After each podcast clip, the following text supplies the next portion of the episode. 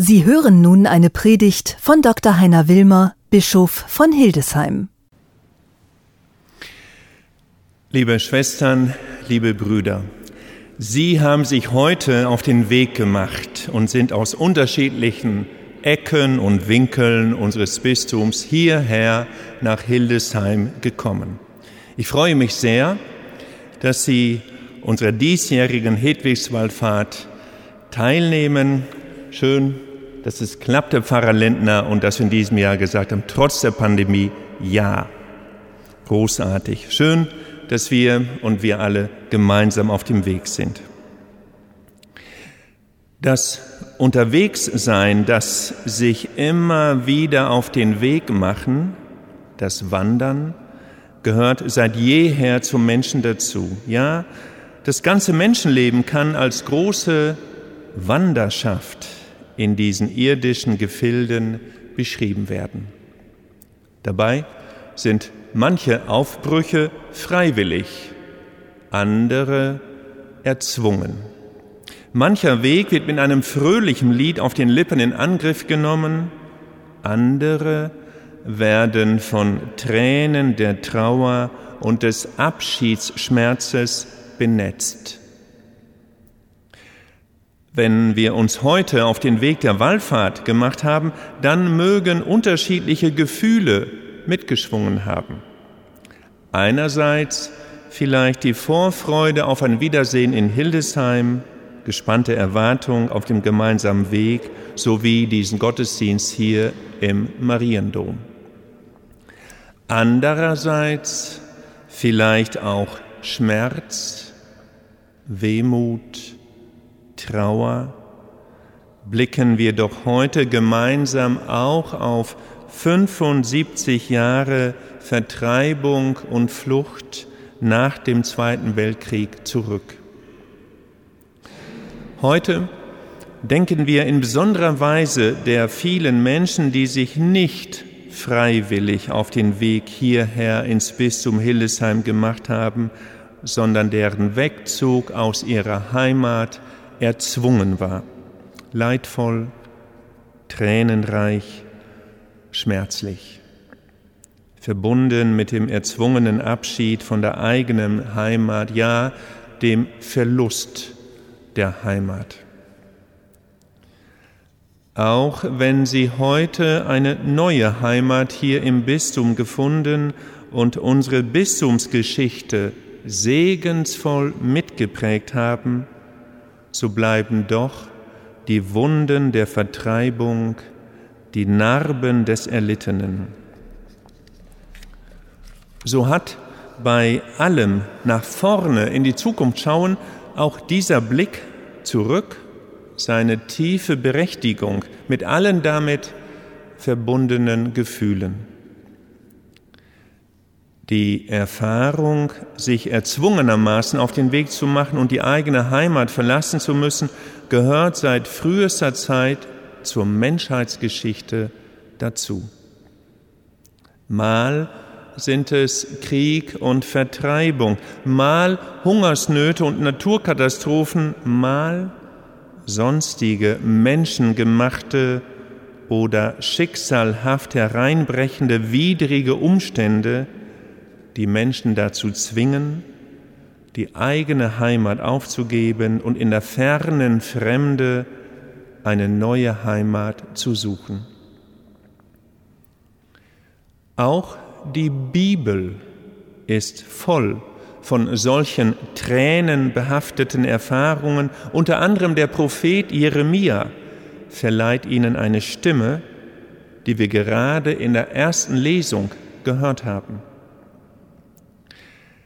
Der zeitgeschichtliche Hintergrund damals ist die Katastrophe schlechthin in der Geschichte des Volkes Israel, die Eroberung Jerusalems im sechsten Jahrhundert vor Christus durch die Babylonier.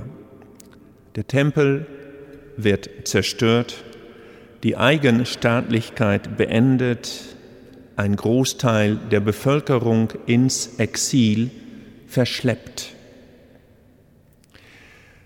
Wir finden in der Heiligen Schrift beeindruckende Zeugnisse, die erahnen lassen, wie traumatisch sich dieser Einschnitt in das Volksgedächtnis eingebrannt hat. Beispielsweise der Psalm 137, oft auch in der Literatur und in der Musik beschrieben und besungen. Es heißt dort zu Beginn, an den Strömen von Babel, da saßen wir und weinten, wenn wir Zions gedachten. Schmerz, Tränen, Hadern mit Gott, Zweifel sind damit verbunden, auch Wut und Hass.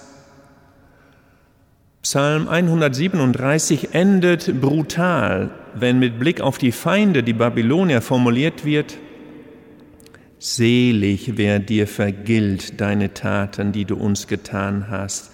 Selig, wer ergreift und zerschlägt am Felsen deine Nachkommen.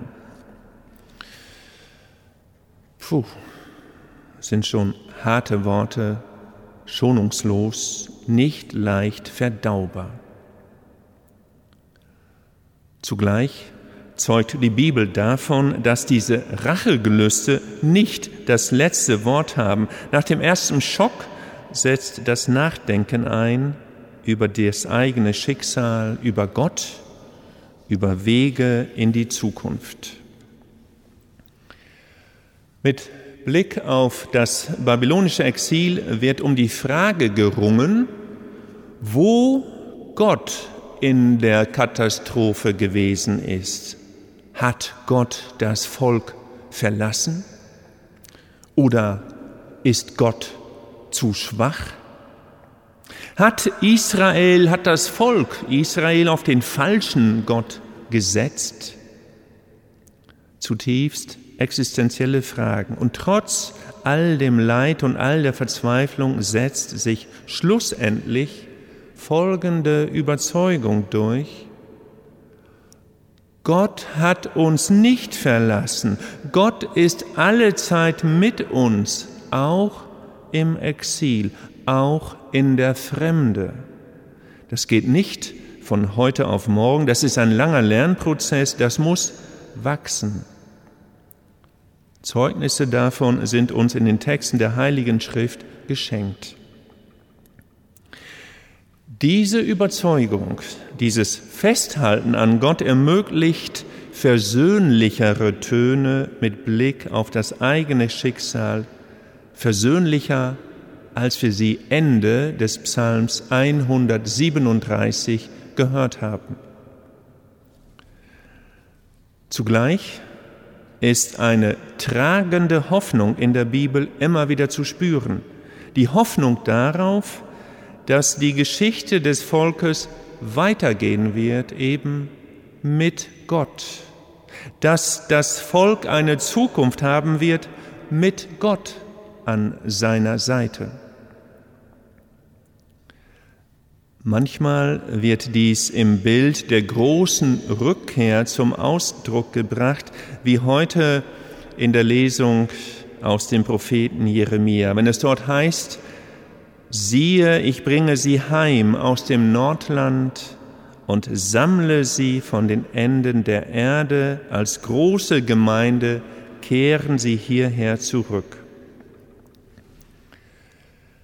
Das sorgt für Jubel, Jauchzen und Freude, die Hoffnung und das Vertrauen auf den rettenden Gott tragen durch alle Katastrophen und Erschütterungen hindurch. Verehrte liebe Schwestern und Brüder, die in der Bibel überlieferten Erfahrungen des Volkes Gottes sind tausende Jahre alt, aber sie haben nichts von ihrer Aktualität verloren. Weder wenn wir an die Zeit nach dem Zweiten Weltkrieg vor 75 Jahren denken, noch wenn wir auf die tagesaktuelle Situation unserer Welt schauen. Krieg, Vertreibung, Flucht, das gehört auch heute leider nicht der Vergangenheit an.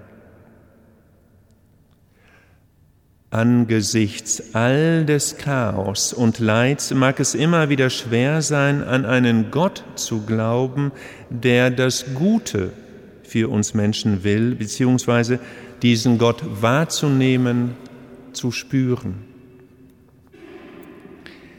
In dieser Situation können die Glaubenszeugnisse der Bibel trostreich und stärkend sein, wenn zum Beispiel Jeremia von Gott sagt, in Erbarmen geleite ich sie, ich führe sie an Wasserbäche auf ebenem Weg, wo sie nicht straucheln, denn ich bin Vater für Israel.